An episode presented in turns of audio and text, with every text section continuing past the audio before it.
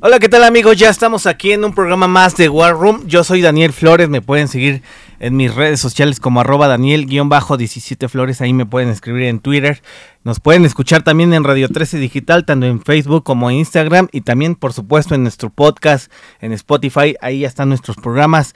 Por supuesto, los invitamos a los que se están conectando a través de este en vivo, que nos puedan enviar sus preguntas, sus comentarios. ¿Qué les parece? Hoy vamos a tocar un tema que sigue generando muchísimo ruido, muchísima polémica, que es el tema de la reventa de los boletos en, los espectáculos. Tras la emergencia sanitaria, en este año, en los últimos meses, se ha reactivado pues ya prácticamente los conciertos, eh, pues los centros de entretenimiento y demás.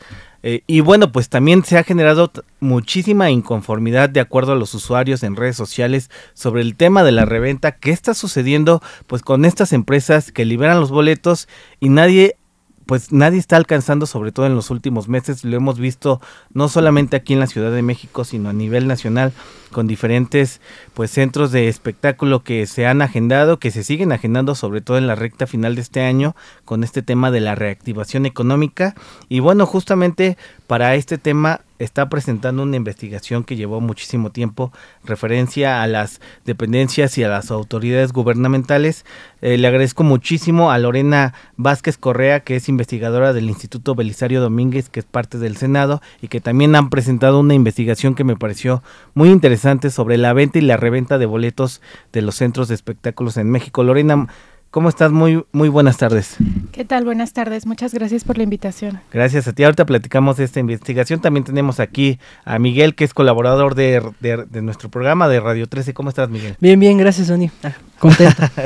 Oye, Lore, eh, hemos visto una cantidad impresionante de quejas, en los últimos en los últimos meses sobre todo pues de los conciertos de todos de esto de esta reactivación como lo mencionaba. Pero ustedes vienen a presentar este esta pues este tema con, con pues ya de varios años con con un parteaguas de las dependencias también de, de varias de, de varios trabajos que realizaron. Pero cuéntame de qué trata y por qué es tan interesante y por qué es tan importante que se toque este tema a estas alturas eh, bueno, primero, eh, como planteamos la investigación, tiene que ver como una atención eh, la ausencia de una atención institucional a estas quejas que, que como bien señalaba, son cada vez más frecuentes, reiteradas, de las personas consumidoras de boletos em, boletos de espectáculos. Entonces, lo que hicimos en el Belisario Domínguez y en esta investigación fue revisar qué respuesta se está dando desde las instituciones a esta situación.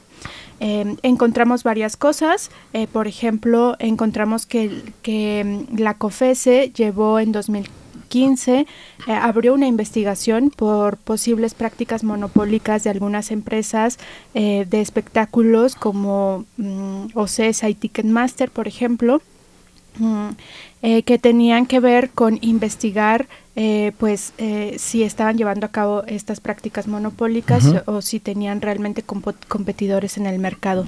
Finalmente, pues identificamos que esta investigación se cerró porque apelaron a un recurso que tiene que ver con eh, comprometerse a ciertas, a, corregir ciertas prácticas para la, la apertura del mercado. Entonces, pues frente a un escenario donde las quejas se han incrementado, pues revisamos cuál es el marco legal y, e identificamos eh, que eh, pues las instituciones también son débiles en cuanto a las herramientas con las que disponen para hacer frente a la vulneración y los abusos de algunas empresas frente a los derechos de las personas consumidoras. Identificamos, por ejemplo, que Profeco eh, está llamando a una acción colectiva, es decir, llama a las personas que fueron vulneradas por abusos de una empresa en particular, que ellos son quienes la mencionan, que es Ticketmaster, eh, por por ejemplo, la cancelación de boletos de manera unilateral eh, sin hacer los reembolsos correspondientes. Entonces, eh, pues analizamos en qué se basan esas acciones colectivas y cuáles han sido los resultados y finalmente, eh, pues qué se ha hecho desde el legislativo en este tema. E identificamos que hay una iniciativa en la Cámara de Diputados que busca precisamente regular, em, regular la situación que tiene que ver con los abusos de las empresas que venden boletos boletos en línea. Eh, tampoco se menciona ninguna empresa en esta iniciativa, eh, pero es muy específico respecto de los abusos eh, de la venta de boletos en línea. Y también es, es interesante que hace un planteamiento de la protección de los derechos de las personas consumidoras que acceden a un servicio, que quieren acceder a un servicio. Entonces, pues este es el enfoque de la investigación, ver cuáles son esos derechos de las personas consumidoras y cuáles son las medidas institucionales con las que contamos en México para proteger esos derechos. Sobre todo los dientes que le hace falta a las autoridades para poder frenar este tipo de abusos, que insisto, con el tema de la reactivación, la cantidad de quejas que vemos pues a diario en redes sociales ha sido brutal, sobre todo pues no solamente en conciertos de música, en, en, centros de entretenimiento, etc. Miguel, eh, lo, lo, decía al inicio, el, el, tema de la reactivación destapó todavía un grupo de redes de, de, revendedores y la estructura, pues todavía que parece que todavía está peor. Claro, y, y eso me lleva a una pregunta. ¿Cuál es su punto de vista desde la investigación eh, y también, si gusta personal, eh, sobre el mito que las distribuidoras o esta compañía, compañías de, boletos tendrían o tenían trato con pues con algunos de, la, de los revendedores. Sí, eh, pues como bien señalas, eh, documentar estas prácticas tiene un nivel de dificultad eh, significativo. Eh, lo que hacemos en primer lugar es documentar las quejas, eh, pero eh, precisamente lo, hacia donde apuntan estas quejas es hacia la facilidad con la que los boletos llegan al mercado secundario. Es decir, las personas quieren acceder a los boletos por uh -huh. las vías legales, por las vías indicadas a través de las empresas que ofrecen el servicio, pero cada vez les es más difícil y a veces hasta imposible uh -huh. acceder a esos boletos. Y lo paradójico de la situación es que llegan con mucha facilidad a un mercado claro, secundario sí. de venta, de reventa, en este caso reventa eh, de boletos, donde los precios eh, pues ya quedan a, discrecional, a discrecionalidad de estos revendedores y la característica que hay que resaltar también, que es muy importante, es que esta reventa por ser en plataformas en línea y, por y no estar reguladas en la ley, eh, pues las situaciones o los escenarios de venta de boletos en línea, entonces son prácticas legales. Entonces, eh, pues se plantea un escenario donde la reventa de boletos cada vez es más amplia, eh, cada vez las personas tienen más dificultades para acceder a los boletos en el mercado primario y la única opción que les queda es el mercado secundario, donde la reventa es legal por ser en plataformas digitales y por ser en línea. Oye Lorena, a ver, para, para que a los que se están conectando les quede muy claro, ¿quiénes dominan el mercado de los espectáculos, de los, de, pues, de los escenarios a nivel nacional? O sea, ¿quiénes son estas empresas? Y también parte de, los, de las dudas es, estas empresas como Ticketmaster, etc., desprenden otras plataformas que ellas revenden, o sea, lo que están liberando de boletos, uh -huh. revenden al doble o al triple de los boletos. ¿Es así? O sea, parece, parece hasta un poco paradójico, pero así pasa. Totalmente. Eh, pues eh, esta investigación que les mencionaba de COFESE, pues tiene que ver precisamente con, con que institucionalmente son ellos quienes señalan quiénes son las empresas eh, que están dominando el mercado de espectáculos uh -huh. en México y de la venta de boletos de espectáculos. Uh -huh. las empresas que COFESE señala es OCESA, eh, que pues es, es, un corporativo de, de espectáculos eh, en México eh, que, que tiene dos características. Primero, pues que Ticketmaster, que es la principal eh, proveedora de boletos eh, de, a través de plataformas uh -huh. en línea, Así es. Ticketmaster pertenece a OCESA y otra característica es que muchos de los recintos de espectáculos masivos eh, en Guadalajara, en Ciudad de México, en, en Monterrey, eh, en todo el país, pero principalmente en estas ciudades, pertenecen a OCESA. OCESA es dueño de esos o sea, dominan recintos. todo el mercado sí. prácticamente. Eh, exactamente. A, algunos otros recintos que, que, no son propiedad de OCESA tienen concesiones eh, para esta para esta empresa, para, para este corporativo que es OCESA. Con la investigación de COFESE se comprometieron a digamos abrir a otras a otros competidores abrir la posibilidad para que esas concesiones no fueran únicamente para OCESA sino también para otras empresas competidoras eh, hay dudas sobre si eh, hay un cumplimiento o una apertura real del mercado, eh, pero los compromisos que hicieron fue que tenían que abrir ese mercado en el que son dominantes en México y también tenían que abrir el mercado de la venta de boletos. Sin embargo, en los, en los recintos donde ellos son dueños, ahí no eh, digamos, no tienen que acatar esta, esta regla de abrir también la venta de boletos a otras empresas. Eh, eso por un lado. Eh, por la otra pregunta que hacías de si, si Ticketmaster está involucrado en estas reventas mm, masivas, pues es un asunto para documentarse. Hay sospechas y quejas al respecto de personas en redes sociales. Por ejemplo, un caso reciente fue de una influencer que mostró más de 100 boletos eh, y, ella afirmaba que no era una reventa, que se los habían hecho llegar de parte de la empresa. De buena fe. por supuesto, la empresa la demandó penalmente a esta influencer. Eh, entonces podemos ver que, que es un em, pues es un asunto que merecería atención y merecería investigación por parte de las instituciones que están en capacidad de llevar a cabo estas investigaciones, están en posibilidad de acceder a, estas informaciones que son pues delicadas. Em, pero eh, pues que sin duda se está vulnerando los derechos de las personas consumidoras y que sin duda no se puede negar que hay prácticas irregulares en, en esta situación. Turbias. Miguel, eh, tienes más preguntas. Sí, eh, bueno, debido a la pandemia pues también incrementó y se tuvieron que, que, crear diferentes pues formas de poder de poder vender los boletos, ¿no? Las plataformas digitales. ¿Se tiene alguna cifra de cuánto poder, habrá aumentado? ¿Cuál es el porcentaje de la cifra eh, que aumentaron este eh, pues estas quejas y eh, si esto se debe a lo, a lo digital em, bueno respecto de las cifras em, la, institución, digamos, que podría ofrecer esas cifras en todo caso sería Profeco. Eh, investigamos qué es lo que ha, dicho Profeco o ha hecho Profeco en relación eh, con la venta de boletos en línea, en particular eh, Ticketmaster, y lo menciono porque, porque pues, son, digamos, acciones de Profeco emprendidas precisamente por prácticas de esta empresa y son ellos quienes quienes mencionan a esta empresa, quienes nombran a esta empresa.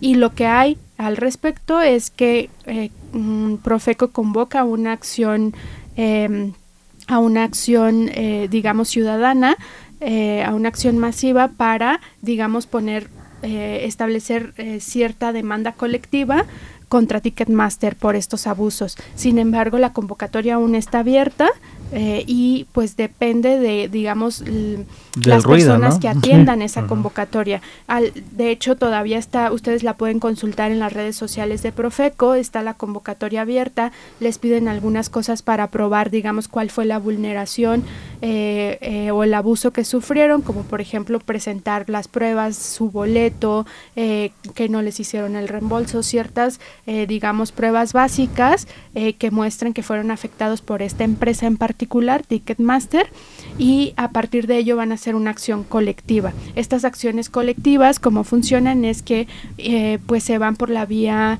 eh, penal jurisdiccional y demandan colectivamente organizados por Profeco. Eh, te comentaba, esta convocatoria aún está abierta, las cifras se desconocen porque depende pues cuántas personas atiendan esa convocatoria y pues Profeco, al ser organizados por ellos, Profeco analiza Em, pues cuáles casos sí se sustentan, cuáles casos no. Eh, y finalmente, pues es un proceso muy largo porque pues es por la vía penal. Eh, Profeco mm, ha, sido exitoso en algunos otros, algunas otras acciones colectivas que ha emprendido de otros temas contra otras empresas, em, pero digamos son estrategias a largo plazo. Oye, a ver, Lorena, sobre todo, ¿por qué es tan difícil castigar o documentar la reventa de boletos. A mí me parece algo similar a lo que, de acuerdo a las autoridades, a la, a la coacción del voto. Es, decir, si no te agarran, casi, casi eh, pues, pidiendo el, voto o la reventa, ¿por qué es tan complicado? Bueno, primero porque las leyes, eh, que por eso es una investigación también de un instituto legislativo, eh, las leyes solamente reconocen la reventa de boletos presencial como un, delito que amerita una falta administrativa. Solamente es una falta administrativa. Solo es una falta administrativa. es decir, pues una multa, te pueden eh, retener de tu libertad mm. un, un, periodo de tiempo muy corto. Pero regresas, ¿no? Eh, exacto. Es una falta administrativa. Eh, y, pero las leyes lo que establecen es, es justo eso. Prácticamente te tienen que encontrar infraganti, digamos, en casi, el casi momento, dando el boleto y que te está dando el dinero. Que, eres, ajá, exacto, un revendedor o de la falsificación de boletos, ¿no? Que, que también se tiene eh, tipificado, digamos, estos delitos, aunque sea con falta administrativa. Pero hay una laguna, hay una ausencia respecto de regulación de venta de boletos en plataformas digitales. En general, los temas que tienen que ver con redes sociales, con plataformas en línea, con todo el, ambiente digital, está poco regulado en México mm. y en muchos otros países. Eh, hay, hay, un vacío, eh, pues que tiene que ver con el contexto em, Em, eh, que pues recientemente, eh, solo recientemente las redes sociales han tomado más auge eh, y pues los recintos legislativos no han ido digamos a la misma velocidad que que las plataformas en línea. Entonces, hay muchas cuestiones digitales que no se han regularizado legalmente y la venta de boletos es una de ellas. Entonces, lo que sucede con la reventa de boletos es que por ser en plataformas digitales sigue siendo legal, aun cuando sea una reventa que digamos en, en eh, si fuera físicamente sí se consideraría como un delito, pero por ser en plataformas digitales y no está regulado, por, por haber un vacío legal en, en ese ámbito eh, digital, eh, pues esa reventa se convierte en, digamos, una suerte de reventa legal. Claro. ¿A qué cree, a cree que, es, que se deba eh, pues este vacío legal eh, si siempre ha existido la reventa? Pues eh, se debe a el desfase que hay de las instituciones respecto de lo que sucede en las plataformas en internet, en las plataformas en línea. Em, en general muchas cosas no están reguladas, de hecho muchas de las iniciativas, muchas discusiones en el legislativo tienen que ver con eh, redes sociales, con violencia, violencia, por ejemplo, en el espacio, en el ámbito digital. Y, y, por ejemplo, violencia digital es una de las pocas cosas que se ha regulado recientemente, pero eh, hay muchos otros ámbitos, delitos incluso que ocurren en el ámbito digital que todavía pues no están ni reconocidos en la ley como delitos eh, y, hay una ausencia pues que tiene que ver con ese desfase temporal entre lo rápido que avanzan eh, las, pues todo lo que tiene que ver con Internet y el ámbito digital, virtual, eh, y pues la realidad, ¿no? Y los recintos legislativos que llevan un proceso muy largo de presentar iniciativas eh, y luego que se aprueben en comisiones, que suban al pleno, se discutan, se aprueben en una de las cámaras, pasen a la colegisladora e inician otra vez todo su proceso legislativo y finalmente que se publique en el diario oficial de la federación. Entonces, pues son dos procesos eh, muy distintos y pues siempre las plataformas digitales, siempre lo que tiene que ver con Internet, pues um, avanza mucho más rápido. Oye, Loria, a ver, ¿desde cuándo están trabajando este tema? Eh, ¿Qué resistencias encontraron? Y también si hay voluntad, pues no sé, no solamente de los senadores o diputados, ¿alguien se te ha acercado para decir sí, hace falta regular el mercado de la reventa? Bueno, en el Instituto Belisario Domínguez, por ser eh, pues una institución que hace investigaciones legislativas, mm, iniciamos esta investigación, claro, en una atención a un problema que, que ya se estaba gestando desde 2018. Sí, porque no es nuevo, o sea, esto viene de, muchos años. antes de la pandemia, sí. Eh, se estaba gestando, en 2018 ya teníamos, eh, digamos, un primer borrador de esta investigación, pero faltaba una parte muy importante para el Belisario Domínguez que tiene que ver con eh, justificar la parte legislativa del tema.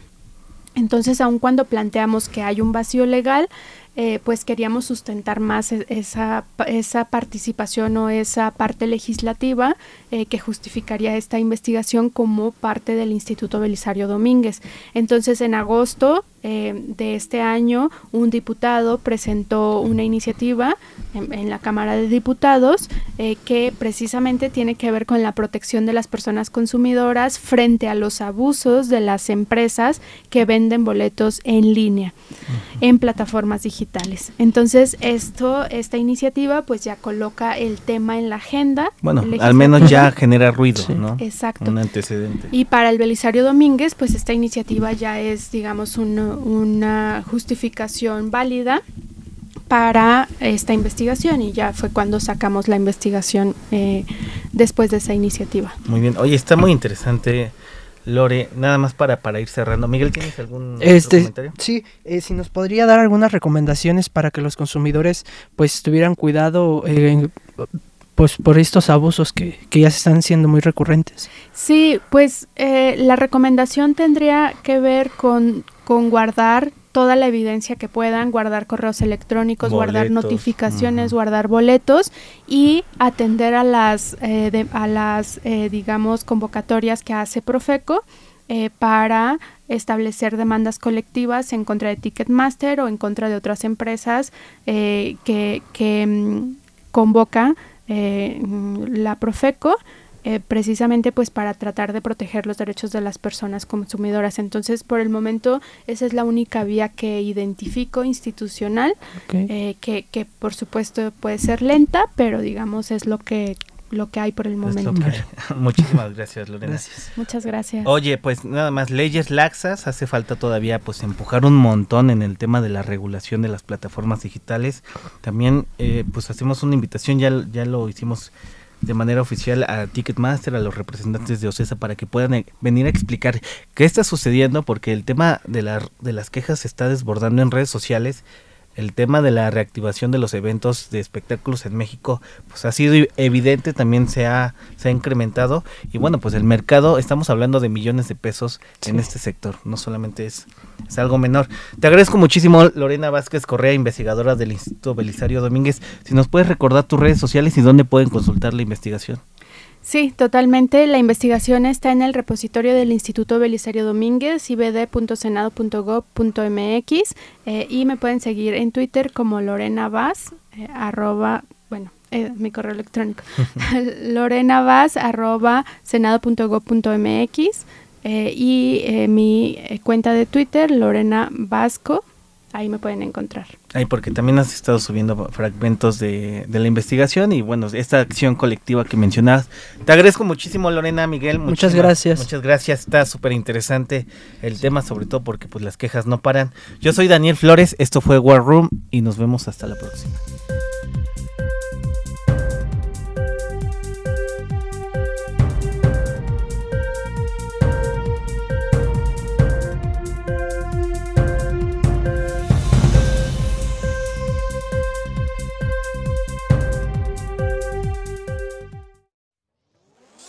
Desde cualquier dispositivo y en cualquier plataforma recibe las notificaciones de Radio 13 Digital. Venos y escúchanos en Facebook, YouTube y Daily Motion de Radio 13 Digital. Dale me gusta a nuestro perfil. Síganos y activa las notificaciones de las publicaciones y video para que te lleguen las alertas de los programas que están al aire.